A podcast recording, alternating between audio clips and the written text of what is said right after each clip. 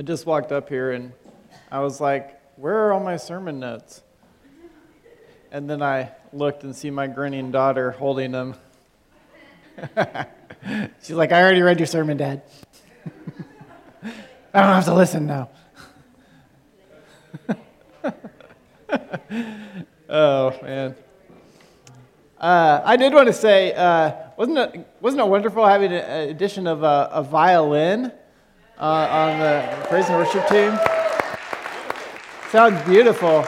Uh, I think it's been like 15 years since we've had a violinist on our worship team um, at Remnant of Israel. What's that? You played it a couple of times? Okay. So it's, it is a blessing then to have, to have a, a violinist. So, Greg, uh, thank you for using the talents that the Lord has gifted you in in that way. Praise the Lord. Um, it, it, really adds some beautiful uh, music uh, to our time of praise and worship together. Praise the Lord. Well, uh, next week, um, I'm going to resume my teaching on the gifts of the Spirit. Uh, today I'm not going to do that. I'm pausing to do sort of a one off teaching. Uh, and this is one which um, I had actually asked Brian to teach on this on Hanukkah. It was the second part of what I'd asked him to teach on. The reality is, I just gave him too much to try and teach, so he focused correctly, he rightly focused on the first part of what I asked him to speak on. But I'm going to finish the second part today because I really felt like uh, this is something God wanted us to hear. Um, this is uh, a message that, you know, last week we had a really good message of hope. Um, my message today isn't quite as friendly, it's more of a warning today. Um, so, kind of a start off the year with a warning, huh? Wow. Um, but uh, that's, it, it is. Um, but there's still some hope in there. So, uh, we'll, we'll share that with you. Um, this is a, a teaching that's connected with Hanukkah. Um, Hanukkah being the Feast of Dedication. Uh, the Feast of Dedication recalls when, of course, re- the, temple, the temple was rededicated for the service of the Lord. And, uh, and, and so we're going to talk about um, oaths and vows um, today and the words that come out of our mouths about like when we rededicate something, when, we, when we're talking about um, what we're making a vow for. Um, you know, sometimes on Hanukkah, uh, we have done uh, baby dedications. We were actually going to do baby dedications this year, and then I wasn't here, and I really wanted to be a part of it, and um, and and we and we didn't do it because I actually we had our baby too, and we were like, oh, we should dedicate Jacob, and uh, well, we'll we'll do that at some point. We're not going to do it today, um, but we're going to talk about just oaths and vows and the words that come out of our mouths um, today. And so that's, I think it's, it's important for us to talk about it. It's, a, it's a, also kind of timely just with New Year's. You know, people make New Year's resolutions uh, during this time of year. Know, po- I want to make some positive change in my life. I'm going to stop smoking or I'm going to lose weight or I'm going to, you know, make things right with somebody else or I'm going to finish that project that I've been putting off for three years and I've got all the supplies and it's half done. And, you know, we just, we make, we make these resolutions um, during this time of year. We say we're going to do these things. And, uh, and I want to remind us of the serious way in which God considers the words that we speak. That's what we're going to talk about. The very serious way that God takes the words that come out of our mouths. Um, I, was, I was looking into uh, sources of trying to find like how many words does a human speak in a day and depending on what you believe on the internet there's quite a wide range of answers um, i'm going to settle on around 7000 words a day um, you might think that's wrong i don't know it doesn't really matter we, we speak thousands of words a day um, and, uh, and, and including speaking through writing okay so I text, I might write on the internet or an email or something. So I'm including all of that as well. Um, and, and some of you may do way more than that, depending on your job. You may have a job that requires you to speak significantly, like a teacher. Uh, some of you may speak way less than that because you don't interact with people significantly during the day. But in any case, we speak a lot. And one of the questions I want to consider is what percent of those words are we using as God designed us to use them? How much of those words that we speak are we using that God designed us to use? Are we using them the way that God designed us to use those words? Words that we speak, the words that we write. Are we, are we speaking them flippantly? Um, are we using them like, are we making oaths or vows that we really have no intention or plan or even capability to keep? Do we, do we say things like to somebody else, like, oh, I'll pray for you, I'll pray for that, and then we walk away because it was just a nice thing for them to hear that you said that and like as if you cared for them, but then don't actually have an intention of doing that and following up with them. Um, or maybe we say to somebody, oh, we should get together sometime without actually having ever any intention of getting together with that person because it's just a nice thing to say to somebody else. Um, you know, I've heard those things said. I've probably said them myself, and I shouldn't say them because that's a, a, a promise or a, a, a meaningful word that I'm saying to someone else that's important You know, we, we, have, we say a lot of things even when we come here. We say prayers during liturgy, right? Do we mean the words that we say when we say these prayers in liturgy? Do we mean the words that we sing when we're worshiping? Or do we say blesses and curses out of the same mouth? You know, do we do we do those things? We know we're ble- sitting here blessing the Lord, then do we leave here and say cur- and, and utter curses out of our mouths? When we're dedicating our children, like I was talking about Hanukkah, do we promise to raise our children to know and love God? And, or for the congregation, do you promise to help others do the same, but then, you know, just leave that job to other people and not actually do the things that God would have us do? to raise our children to know and love the Lord? These are, these are things that we say, and those are certainly you know, pointed questions, challenging questions of do we mean the words that we say? Do we actually mean the things that come out of our mouth? You know, there, there, there's examples all over Scripture of people making or breaking, or both, vows, oaths, promises, things like that. I've been reading the, through the story of Joseph the last few days, and I, I counted just several examples in that story. Um, right? If you know the story of Joseph, if you're familiar with it, you know that the brothers they plotted together in agreement to harm Joseph. So they sort of made a vow or an agreement that they're going to harm their brother when they saw him coming to them. Right? And and then after they sold him, they made this vow, this agreement of how they're going to lie to their dad about how about what happened to Joseph. So they faked it, right? So they made this vow together, this agreement, and they held that vow. I mean, in a long time, many, many years, while Joseph was. While he was in Egypt, Joseph was eventually imprisoned, and uh, the chief cupbearer, um, when he got out of prison, he told Joseph that he would remember him outside of prison, but then he broke that promise. He, the scripture says he forgot it, and, and the words in the scripture when it says that he forgot his promise, it really means that he, he like did it on purpose. Like he didn't bring up Joseph on purpose. Um, it was not like just an accidental forgetting that, he, that that happened.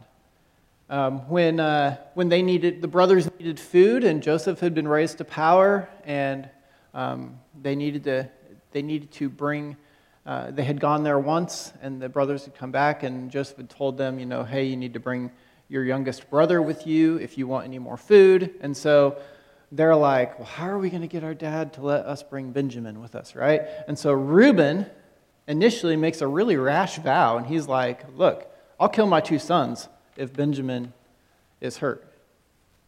Now, thankfully, Jacob rejected that vow. He said that's a foolish vow, which it was. Um, but he accepted Judah's vow later when Judah pledged himself for Benjamin's safety. He accepted Judah's vow there.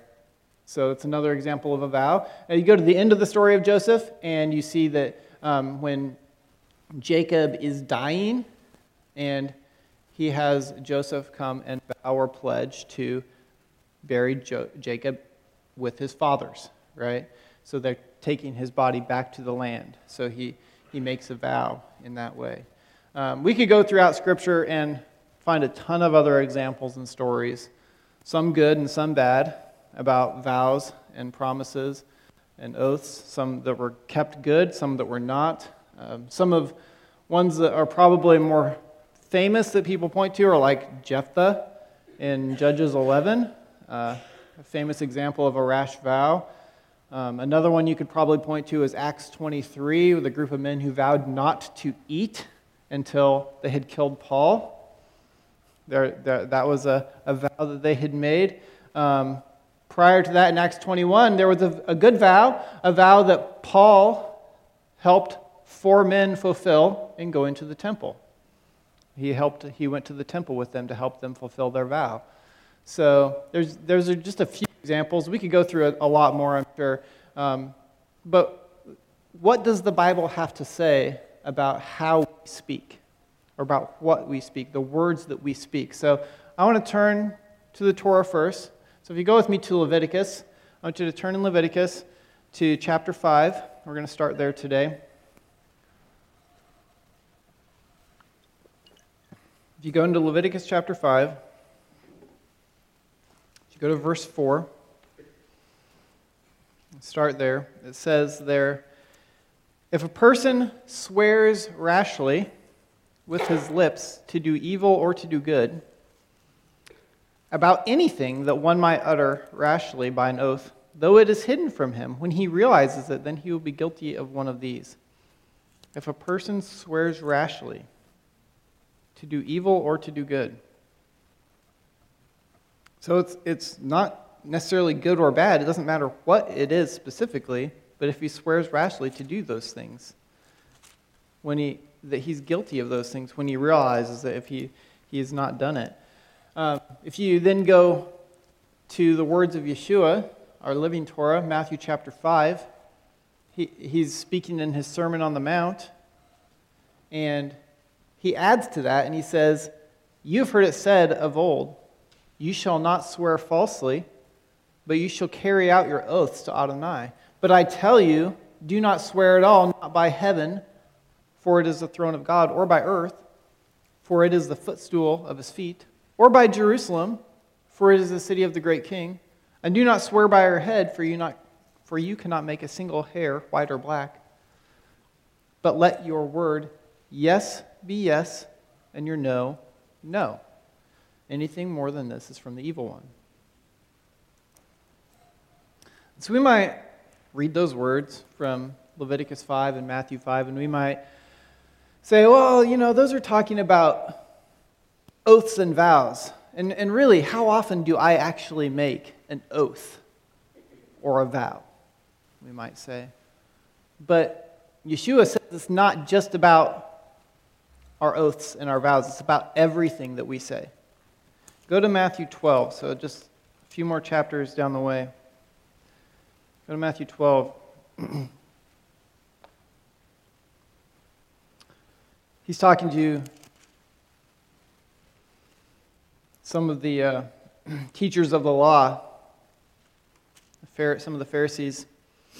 In verse 34 of Matthew 12, starting there, he says, You brood of vipers, how can you who are evil say anything good? For from the overflow of the heart the mouth speaks. The good man from his good treasury brings forth good, and the evil man from his evil treasury brings forth evil. But I tell you that on the day of judgment, men will give account for every careless word they speak. For by your words you will be justified, and by your words you will be condemned. So, the words that come out of our mouths, even the ones that uh, we mumble silently under our breath so that no one except God can hear, even those words we will be judged by. Why will we be judged by those? It's because those words come, it says, out of our heart. It says, from the, For from the overflow of the heart, the mouth speaks. And our God that we worship is a God who judges the heart. And so we're going to be judged by those words, even those words that no one else can hear except God, and you're just mumbling, muttering them under your breath. We, we judge because God, we, we know that because God judges the hearts. And our hearts are where our words come from. You know, we gossip, it's not just because we can't control our tongue, but it's because we desire it in our heart. We slander other people not because we can't control our tongue, but because we have hatred in our heart. When we slander, that there's evil in our hearts. And it's the same thing that causes us to put other people, you know, it's the same thing that causes us to mutter things under our breath, to curse, thing, curse people under our breath um, when we don't necessarily want them to hear. I actually, I had to confess this to my wife a couple of weeks ago because I was like, wow, I was just, I was thinking about this message already. And I was like, I'm sinning in the words that I was saying. I was muttering some things under my breath, and I was sinning in that. So I had to go to my wife and say, My heart is not right in this matter. Let's, can we pray about this? Because I can't be this way either. I, I was feeling like super convicted, and, and I still am in, in this area, uh, and I needed to be cleansed in that area. And I praise the Lord. You know, that's the message of hope, right? That when we confess our sin before Him and before others, those who we sin against, and we confess that and ask for forgiveness, He is faithful to forgive us. Amen? That's the message of hope. So, yeah, I'm, I'm, there's a message of warning here, but there's a message of hope too right? So I'm going to continue on with this warning message, though, for a little bit. So we, if we think about, or we go to the book of James um, and think about what he has to say on this topic, this is Yeshua's brother. Actually, his name was Jacob um, or Yaakov. But uh, in, we call it James, James 1, 26 and 27. He talks more about this, even more emphatically about the importance of our words. And he says, If anyone thinks he's religious and yet does not bridle his tongue but deceives his heart, again, he's connecting the tongue and the heart together, does not bridle his tongue but deceives his heart, this person's religion is futile. Pure and undefiled religion before God, our God and Father is this to care for orphans and widows in their distress and to keep oneself unstained by the world. By the world. He says that if we can't control our mouth, because our deceptive heart is in the wrong place and our religion is worthless. It's futile. That's some pretty strong words. But again, it's not just about controlling the actual words that come out of our mouth. It's not like you, your parents probably told you this, and you probably have told other people this, like that, that old saying if you can't say something nice, don't say anything at all. But yet you're still sitting there thinking, you know, I just not, I'm just going to shut my mouth. But It's, it's not just about that. That's only the starting point. It's not about hiding your feelings. It's about that sinful heart condition that wants you to, wants you to speak all those things. That's what, that's what it's about. And that's what we need God to heal in our lives. And we need the Lord to transform our hearts so that we love others, that when we speak, what flows out of our mouths, the words that flow out of our mouths are then blessings from the Lord because He's so transformed our hearts that we don't even have a, a mumbling under our breath of, of curses against another person. But they're blessings from the Lord because He has so transformed our hearts to love them. But I think part of our heart problem is really a vision problem. And if we go back to Yeshua's Sermon on the Mount in, in Matthew chapter 6, in verses 22 and 23, he says that the eye is the lamp of the body. Therefore, if your eye is good, the whole body will be full of light. But if your eye is bad, your whole body will be full of darkness. Therefore, if, if therefore the light that is in you is darkness, how great is the darkness? And, and point being is that if our eyes are not focused on the true light of Yeshua, our Messiah, then the result is that our hearts will be full of darkness. That's where our hearts will be full of darkness. Not only that, but when we take our eyes off of God and we forget that we stand before the living, all powerful God of the universe, When we forget that, we're forgetting before whom we stand. We're, for, we're forgetting that we're standing before this holy God who can't be around sin.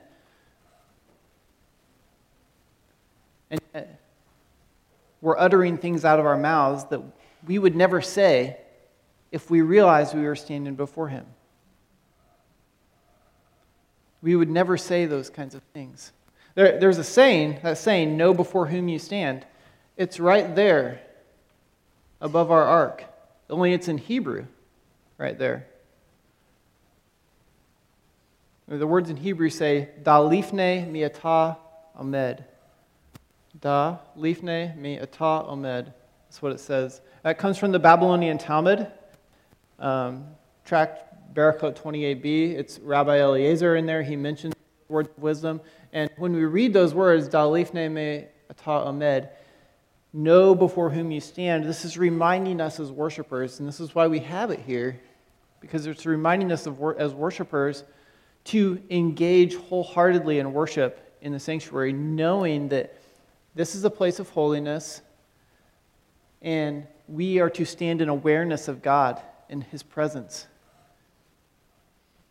But the reality is, it's not just here. This is a reminder that when you're here, to know before whom you stand. But we really need to understand that we're to be engaged in worship throughout our lives, right? And so maybe we have other reminders in our lives, like, like tzitzit that will remind you, or other, other things that will remind us.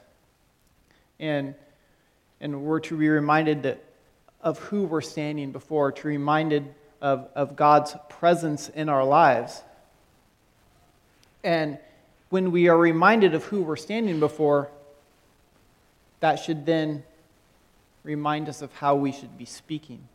I want to go to Ecclesiastes. So if you go with me to the book of Ecclesiastes, um, Solomon has some words to share with us in this book. You know, we, we uh, had a really good study, all day study on Ecclesiastes during Sukkot, and uh, I think that would be a good tradition for us to continue in future years. Uh, chapters 4 and chapter 5 have some words of wisdom from Kohelet that really bear strongly. Um, the end of chapter 4, the beginning of chapter 5, um, he says, Watch your feet when you go to the house of God. Draw near to listen rather than to offer the sacrifice of fools, for they do not know what they're doing wrong. Do not be quick with your mouth, nor hasty in your heart to utter a word in God's presence. For God is in heaven and you are on earth, therefore let your words be few.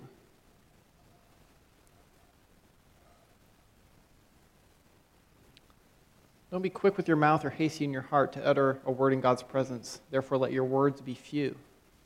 It's pretty sobering to read that, to remind us uh, that we are, when we're in God's presence, we should not be hasty, not be quick with our mouth, that our words should be few. But earlier, and earlier in chapter 4, he adds to that, again, cautioning our speech. He says, starting in verse 2, as a dream comes with excessive burden, so a fool's voice with too many words. When you swear a vow to God, do not delay in fulfilling it, for he takes no delight in fools. Pay what you vow. Is it better for you? It is better for you not to vow than to vow and not pay. Do not let your mouth lead your flesh to sin, and do not say before the messenger, It was a mistake. Why should God be angry at your voice and destroy the work of your hands? Many dreams and many words are meaningless. Therefore, fear God. He's saying that the many, many of our words are meaningless. Many of the things that we say are rash. Therefore, stand in awe of God. Remember God. Da lifne mi'ata omed. Know before whom you stand. Is what he's saying. Remember that. You know, when, when the tabernacle was dedicated and, and the priests were consecrated in Leviticus chapter 9, they're about to begin their, about to begin their ministry. And it says that at the end of the chapter of Leviticus 9, it says that Moses and Aaron went into the tent of meeting and they came back out and blessed the people, the glory of Adonai appeared before all the people. Fire came out from the presence of the Lord and devoured the burnt offering and the fat on the altar. And it says, when the people saw it, they all shouted their faces because they knew before whom they stood, and then they, they couldn't stand at all. Really.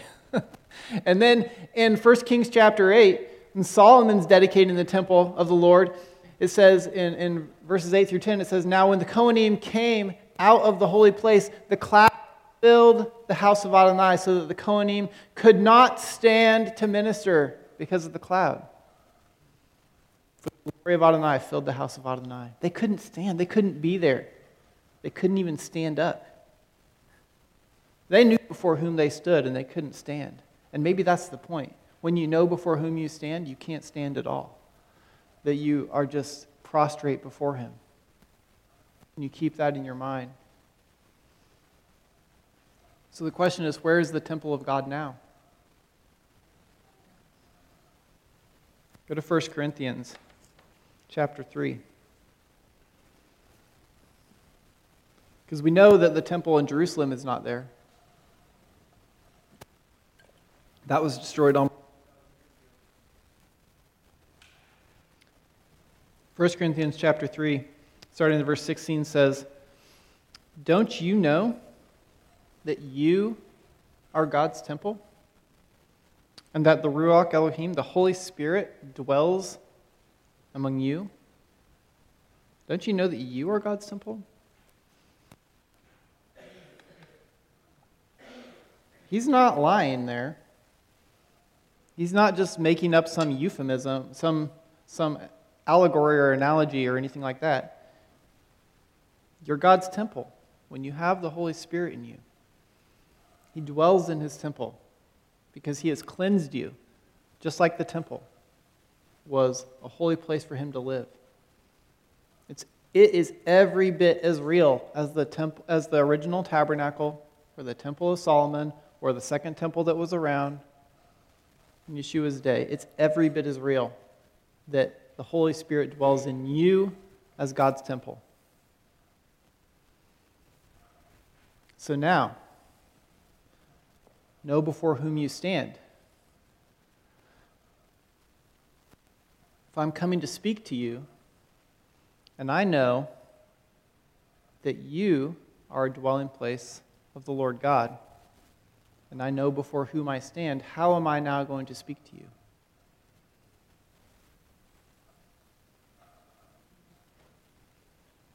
Do you see each other when you talk to each other as fellow believers with that sense of holiness and sacredness because each one of us is the temple of God?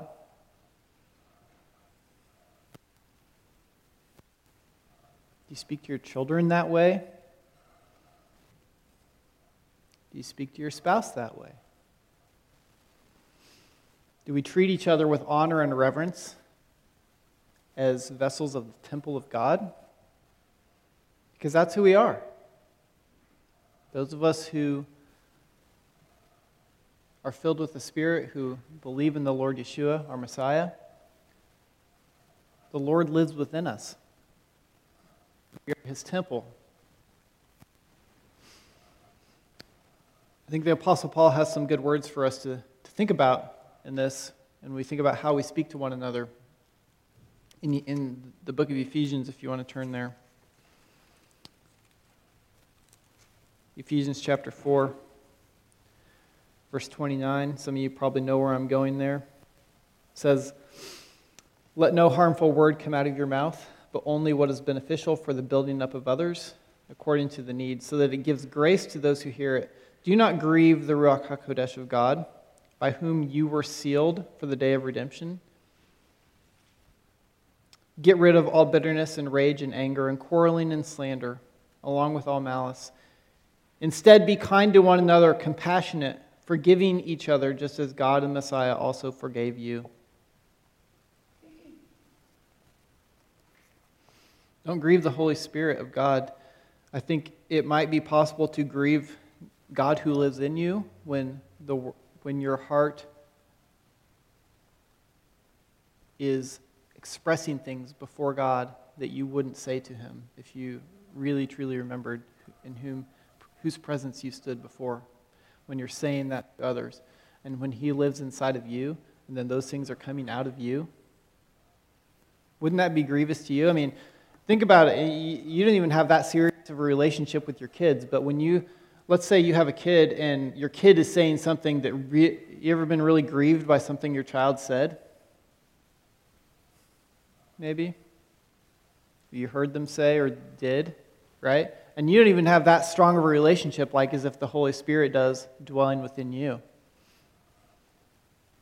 We, it's just the same.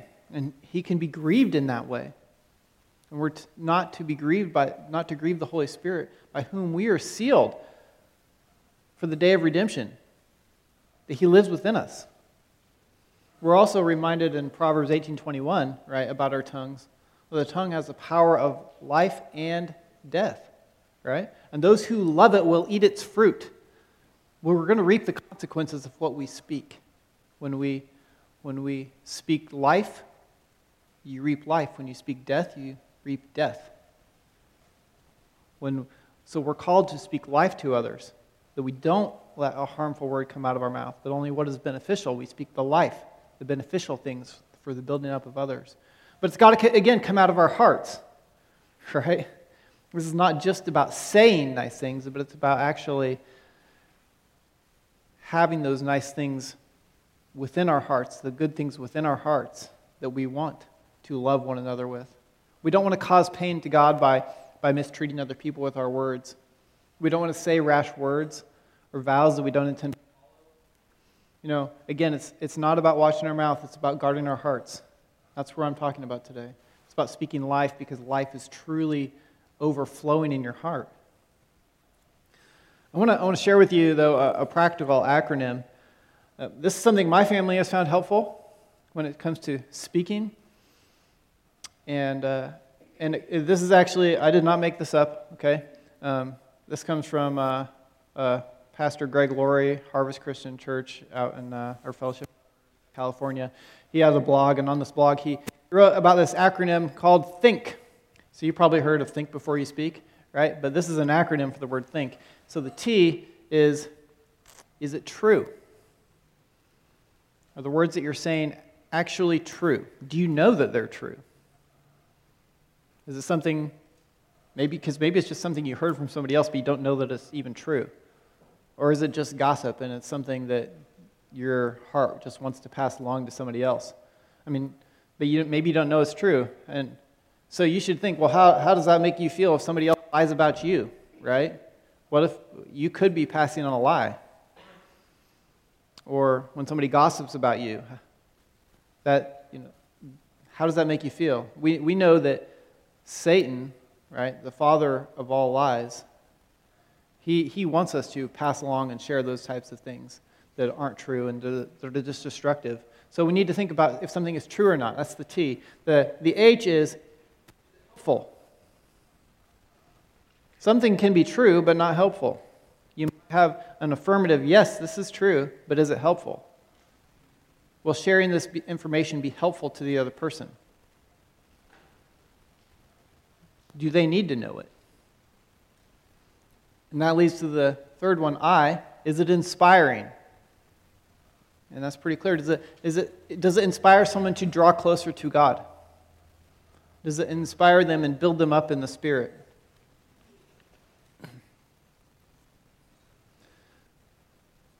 In, is it necessary?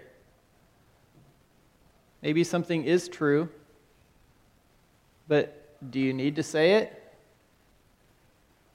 Um, is it going to, again, it kind of goes along and hand in hand with is it helpful? Is it inspiring?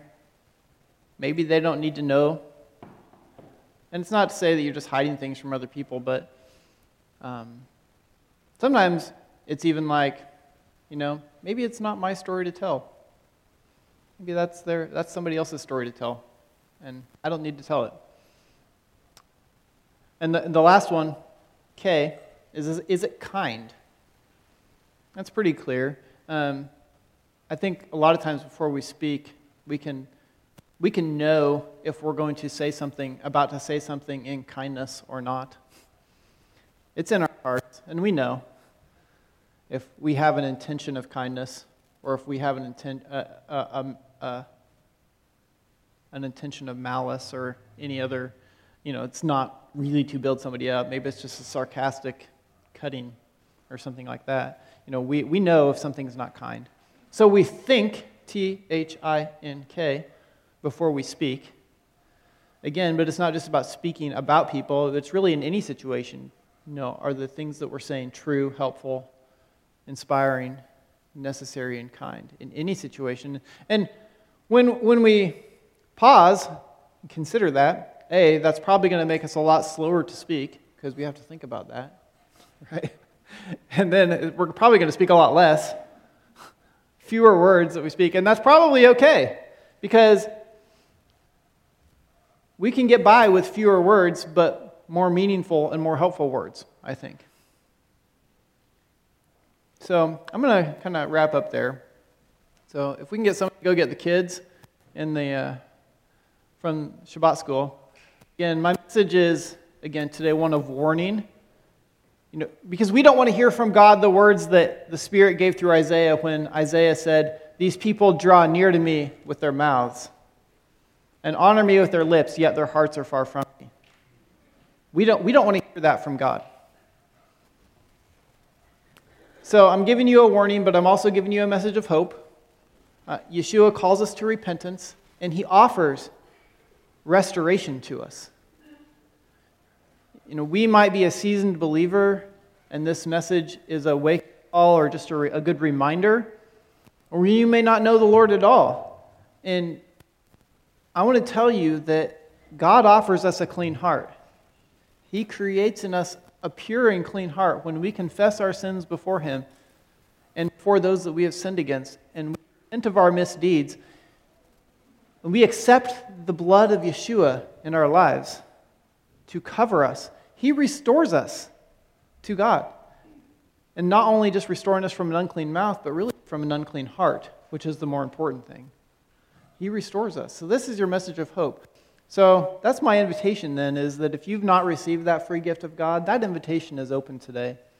And if you need to turn to someone else that maybe you have spoken against, maybe even muttered things under your breath about, and you need to go repent to them, then you should do that today. And if you're feeling an offense that you can't overlook from somebody else that has spoken to you in a way, that you need to go to them in a, in a way that says, hey, I was really offended by this. And I hopefully can also be humble to then repent to you for that, but to make right with them today. And I, so I'm calling us to that. I'm calling us today to turn to God while the door is open because we don't know when Yeshua will return fully. This might be the year. We don't know, but we do know that he will return. 2 Thessalonians 1 7 through 10 says that at the revelation of the Lord, Yeshua, from heaven with his mighty angels in flaming fire, he will command judgment on those who do not know God and do not heed the good news of our Lord Yeshua. They will pay the price of eternal ruin away from the presence of the Lord and the glory of his power on the day that he comes to be glorified among his Kedoshim and marveled at by all who have believed, because our testimony to you was believed. Again, that's the, the words of the Holy Spirit through Paul to the church there at Thessalonica. He's saying that the Lord is returning. He is going to judge all the earth. And we want to be ready for that. No. I might be ready to speak a lot fewer words today after considering this message, maybe you too, but we can't remain silent about the Lord's returning. We cannot remain silent. I can't remain silent about the Lord's returning. I have to speak that, but I also have to speak the words of love and mercy of how we can be repenting and how we can be rejoined to Him and be judged as righteous that His love and His mercy offers restoration to us. Amen? Amen. Hallelujah.